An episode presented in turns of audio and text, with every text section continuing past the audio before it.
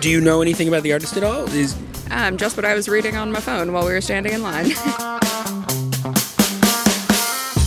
Hi, I'm Andrew Goldstein, and this is The Art Angle, a podcast from ArtNet News where the art world meets the real world, bringing each week's biggest story down to earth. Okay, imagine, if you will, that somewhere in a remote Japanese asylum, a brilliant artist in a neon pink wig and a suit of polka dots has been masterminding a plot to send mesmerizing contraptions out into the world that, in part by playing to people's vanity, lure giant obedient crowds in cities on every continent. Now imagine that this artist has also constructed an intricate network of intermediaries who then sell polka dotted objects to these mesmerized people, sending millions of dollars back to the artist from around the globe. The artist's ultimate plot? No less than total domination of the art world.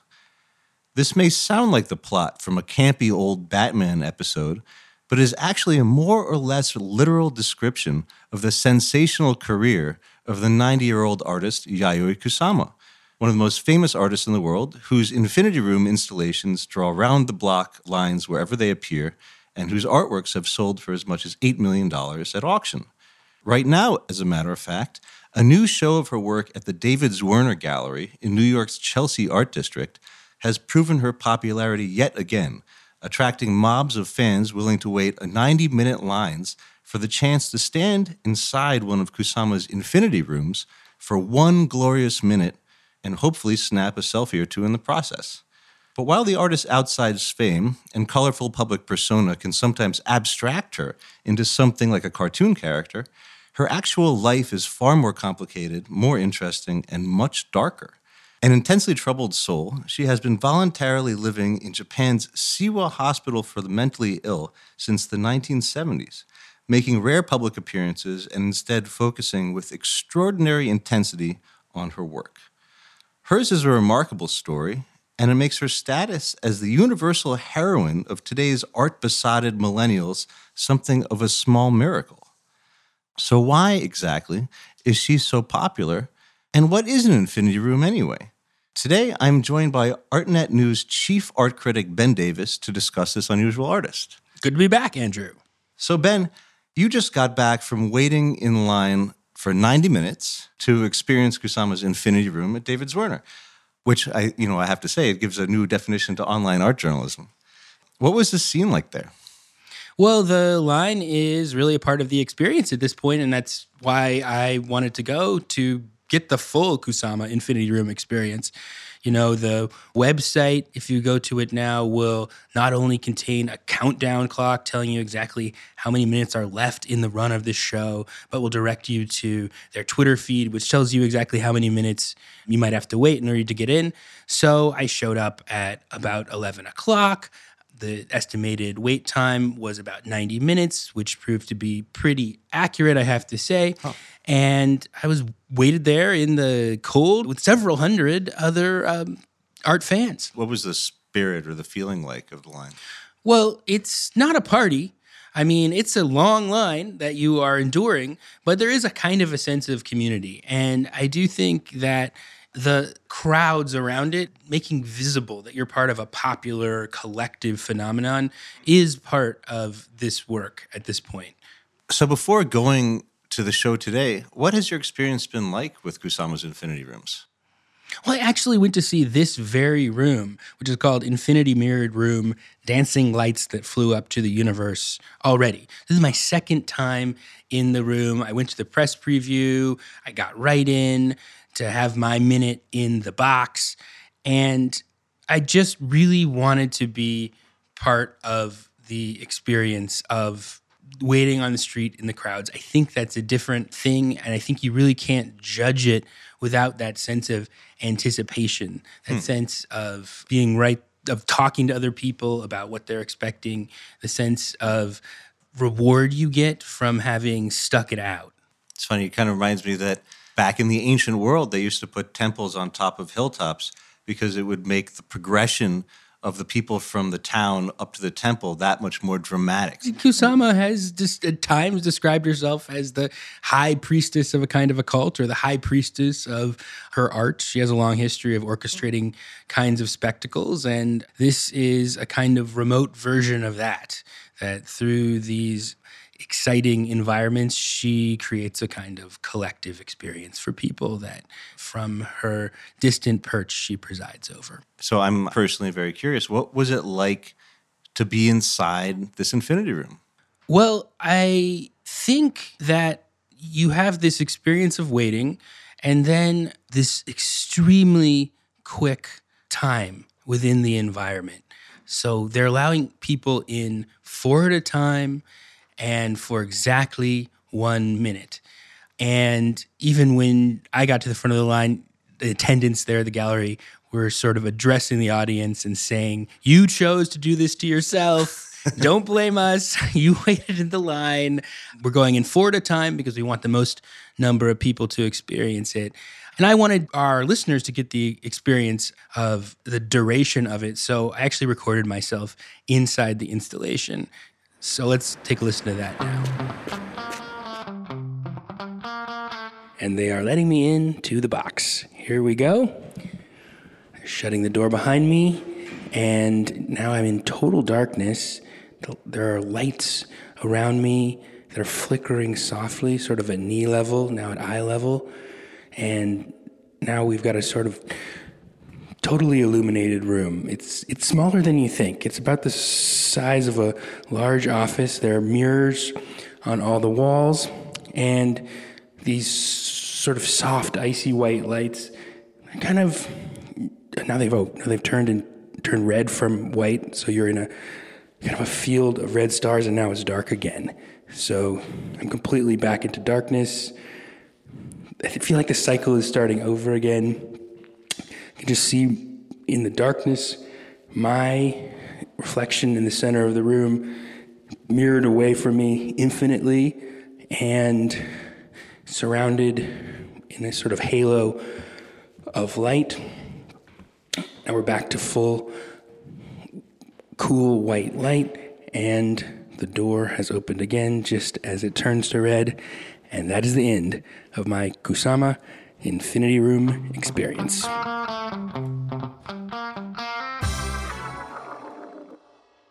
Did you take a selfie? I did manage to take a selfie of myself. I, I, wouldn't have waited that long without getting the goods. And did you post it on Instagram? no, I, have yet to. I've yet to immerse myself in the experience that much. So these infinity rooms are not new. They've been around for a long time, why are they so popular now, and where did this wellspring of popularity come from? Kusama had her moment in the 60s, then had a big comeback in the new millennium that has now achieved historic proportions that's put her in a league all of her own. And this has really come alongside a development of the Infinity Rooms. I think in 2002, Fireflies in the Water was the first environment that incorporated this this kind of sacred, holy, darkened atmosphere. Then Dot's Obsession, which is in 2007, she introduced LED lights. Again, all all moving towards this sacred, ethereal quality that you get inside of them. And a lot of people talk about her art at this point as Instagram art. Clearly, social media is driving a lot of the interest in her work she's just become at this point a pop culture phenomenon as much as an art phenomenon. The tickets to see her shows sell out really quick, like within a matter of minutes when they're opened up to the public. So for a long time, Kusama was not immediately associated in the public mind with infinity rooms. In fact, she was synonymous with polka dots. She was probably most visible in the public eye for a long time because of her collaboration that she did with the designer Marc Jacobs on a line of clothing and handbags that were covered in her signature polka dots. So tell me, what is it that connects those polka dots with these infinity rooms, and where do they come from in the first place? Well, I've heard Kusama say different things about what polka dots symbolize. I mean, at times she's talked about the polka dots is symbolizing the sun, which is masculine, but also the moon, which is feminine. So bringing together those energies. I've also heard her say that polka dots eh, symbolize disease. But they are definitely connected to her origin story, so to speak. She has a traumatic childhood and these experiences of what she calls desubjectification, of kind of melting into her environment. And the polka dots are both a way of obscuring the visual field and of also taking control of it. Mm-hmm. But nevertheless, I find it ironic that her entire origin is about psychic distress and the, this need for control in the face of trauma. And then it's been turned into these sort of playful entertainment experiences or um, luxury status signifiers. You mentioned that Kusama endured a period of trauma in her life. And this is actually key to understanding her work because it's a wellspring of a lot of the themes and series that she explored over the years. Could you tell me a little bit in brief about the trauma that she experienced as a child? Yeah, and I should say this is part of her explicit biography. You know, it's not like airing dirty laundry. But she was born into a very wealthy family, but a troubled family, where her father had to assume the Kusama name, which is not traditional because the mother's family was the wealthy and important one. Hmm. And he retaliated by cheating on her mother, who asked her to spy on the father, and then supposedly beat Kusama when she came back to report the bad hmm. news, and all her experiences of desubjectification and trauma that she reports are bound up with this. And you could do symbolic readings of her work, the themes of flowers and suns and phallic imagery, polka dots in relationship to all of these experiences. I would say that she's also, you know, a very ambitious person. She's not just a victim of trauma, she's somebody who really deliberately chose to create herself. Her story is that her mother wanted her to assume a traditional identity of a, of a Japanese young woman at that time period, and she decided to claim the artist identity, and that meant inventing herself, moving to New York, a society that was foreign to her, and it was not not an easy time to do that. So she's not just somebody who is a passive suffering person. She's someone who's full of ambition and has a story of really fighting hard to realize herself and taking the symbols that come out of her experience of trying to cope with these experiences of displacement and making art about them hmm. that demands to be seen and that she demands is seen. When you talk about her self determination and her creation of her own persona, it's interesting that there's this idea of people going to Kusama Infinity Rooms and taking a selfie and this being some kind of millennial craze. But it was actually pioneered in a sense by the artist herself, who for years has had herself photographed in her bright wig and her polka dot outfits in front of her work. Oh, yeah. As a way of a kind of asserting her own connection to the work, her creation of the work, and her identification with this art that she was making. So what is she doing in these photos? Why is it important for her to have a picture of herself in there? Same I think this is really important. I mean, I think that there's a way at this point that she's become such a media phenomena and such a celebrity of the Instagram age that people project into it that she's just an Instagram artist at this point. And in some ways, this is true that social media has picked up her mirrored rooms and they've become a new kind of thing. But a lot of the energy that people are picking up there is already in the work from the 1960s. She considers herself a pop artist. You know, she's playing on on ideas of celebrity and she's playing on ideas of the commodification of art. She has a very famous guerrilla work of art that she takes hmm. to the Venice Biennale in 1966 called Narcissus Garden, where she brings all these mirrored balls and actually is selling them in front of the Italian pavilion for $2 a piece. It says, Your narcissism for sale. I think that obviously resonates with all kinds of conversations people have today about narcissism and media and photographs herself in a red leotard laying amongst the balls. And there's all kinds of ways that the conversation she's having about identity and media and self creation and the image as a way to cope with anxiety that she's consciously working with at that time have become newly prescient in the present media age. It's actually almost a, a misunderstanding of these things to think that when people wait in line, they go there and they take a selfie of themselves, that that's kind of like this incidental souvenir. When in fact, it's possible that you could look at these rooms as being primarily about seeing oneself in a mirror with all of these flashing lights and kind of alternative, you know, different shapes and floating forms. The very first real mirrored room is called Peep Show from 1966. Huh. And you look in and you see yourself and it's a peep show where you're the star. And it's full of flickering lights that are like marquee lights. And they're the beatles or there's rock and roll music playing. So she was thinking about the aesthetic appeal of putting yourself at the center of the image of the viewer becoming the subject of the image and feeling like they're a celebrity feeling like they're a rock star really early on. And i would say that an additional interesting point is that part of this is because she was an outsider. You know, she is, by all accounts, an extremely ambitious person who wanted to be famous and she wanted to be an art star. And she was hungry for media. And she was doing all that as a non native English speaker, as a foreigner, as a woman, at a time when those were all huge handicaps for her. And she's very aware of that. And so the kind of hunger that the artwork represents in terms of courting media, really trying to think through how do you hack in to the mainstream media from the outside.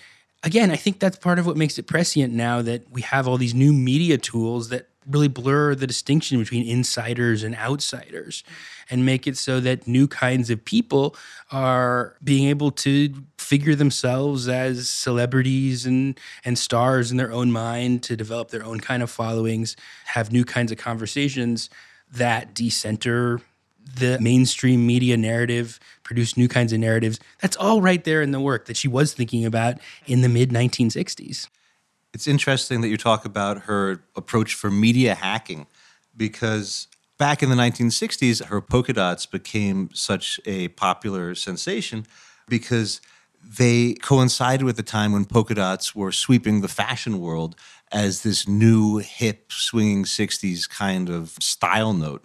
And so all the magazine editors wanted to have photographs of this young Japanese woman in her polka dot environments in their magazines. And then after that started to die down, she actually famously she had a nervous breakdown. I would say the flip side of that, it's not just the fashion world. She also had a big interface with the counterculture, hippie forms of protest movements, doing these nude protests and teach-ins in protest to the Vietnam War. Her crisis at the beginning of the 70s coincides with the sort of dead end of, of 60s protest. Mm-hmm.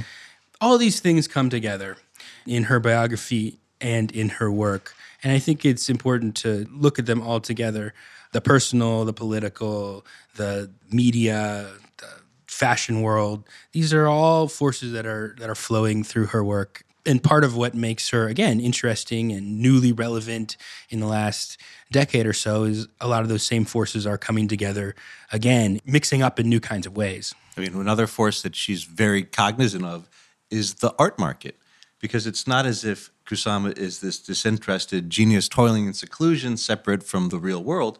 In fact she's intensely interested in the way that her work is operating in this international network of, of the art market can you tell me a little bit about Kusama's relationship with money in the market? Well, there's a huge Kusama industry now. I mean, she's a very popular artist. Uh, new Infinity Room by Yayoi Kusama is an event. She's collaborated with Louis Vuitton, for instance. I don't totally agree with you that she's become totally obsessed with her own market. She is somebody who has always been very passionate about her vision and her work. And I've read accounts of her where, you know, what she really cares about is that she's visible. You know, she's always wanted it to be a Kusama world. And now it kind of is. And I think that's very pleasing to her. But by all accounts, she is mainly consumed with continuing to expand her vision Will she be remembered as an important artist 50 years from now? Yeah, absolutely. For a long time, she was somebody who had a lower profile in art history.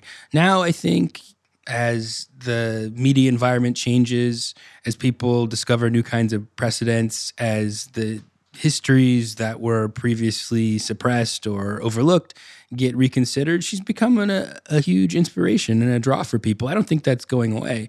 So today, Kusama is 90 years old. She still makes her rare public appearances, although now she often does so in a polka dotted wheelchair, which just goes to show her, her zest for this kind of performative public life. But she still lives in the mental institution that she consigned herself to several decades ago. And she's been known to tell journalists, quote, if it were not for art, I would have killed myself a long time ago. What do we know about the circumstances of her life today? Well, I think by most accounts, she continues to live for her art. She continues to work every day and continue to push her vision and is uh, more engaged than ever. Something that I think is interesting is this concept of self obliteration. It's always been really important to her work. This sense of wanting to negate the self into the environment. You see that in the polka dots, the way they serve as a device to obliterate space, obliterate the perceptual field, and become the environments where the visitor becomes a part of the image. Their self kind of merges with the pattern. And it's really interesting, I have to say, being in the line and talking to people who are there about why they're there. And some of them are huge Kusama fans. I talked to one woman who'd been to see several Kusama environments in Chelsea before, said she'd waited for two hours for one, and at the same time, didn't know a thing about Yayoi Kusama. Said, I don't even know how to pronounce her name.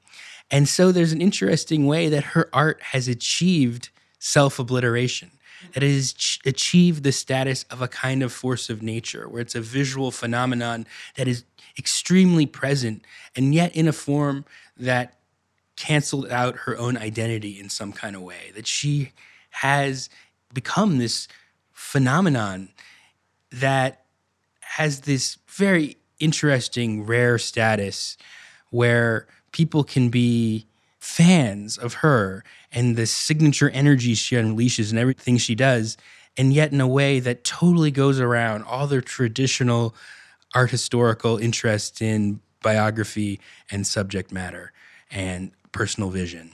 So, an interesting example of this transcending celebrity that she's managed to achieve through her work is that while we've got these lines waiting in the cold around the block to go see her infinity rooms in Chelsea right now, a balloon that she's made is going to be debuted in the Macy's Thanksgiving Day Parade. Yeah. And this apparently is going to give her the biggest audience that she's ever had of at least 23 million people who are going to be simultaneously watching her balloon as it's carried down the parade route. So, what is her balloon? What does this thing look like? It's a sun. It's a great mutant sun. It's 34 feet tall and it's going to be a great spectacle. And it's an interesting thing. Again, it, it's like a classic Kusama image, and you could talk about it in terms of all kinds of symbols from her oeuvre. You know, you could talk about the has these kind of phallic tendrils that relates to a lot of things she's done. It, you can talk about how the sun is an inspiration for the polka dot shape and how that has traditionally symbolized for her the fluctuation between the masculine and the feminine or sickness and the ability to overcome it through this kind of claiming of space through patterns.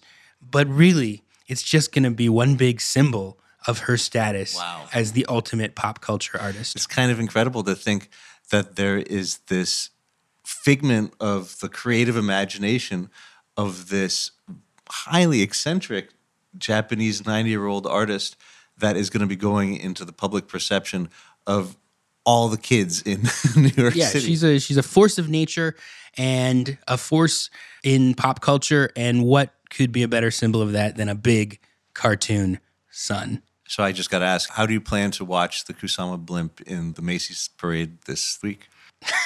oh, I, I, I'm, I'm going to be at home reading. All right. Well, that's it for this week's episode of The Art Angle. Thank you very much for joining me, Ben. If you like what you heard, you can subscribe to the show on Apple Podcasts, Spotify, and SoundCloud. The Art Angle is produced by Tim Schneider and Caroline Goldstein and edited by Nick Long. Thanks again for joining, and see you again next Tuesday on The Art Angle.